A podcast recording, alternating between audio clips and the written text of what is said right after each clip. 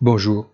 La mission de Yellen à Pékin tente de corriger les processus de découplage américain de la Chine.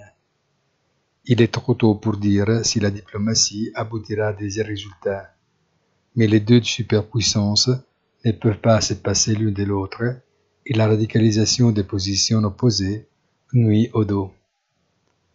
Le calendrier économique prévoit les données sur l'inflation américaine cette semaine, 15 jours avant le dernier Federal Open Market Committee estival, et de nombreux discours des hauts fonctionnaires de la Fed devraient préparer le terrain pour les décisions à la fin du mois.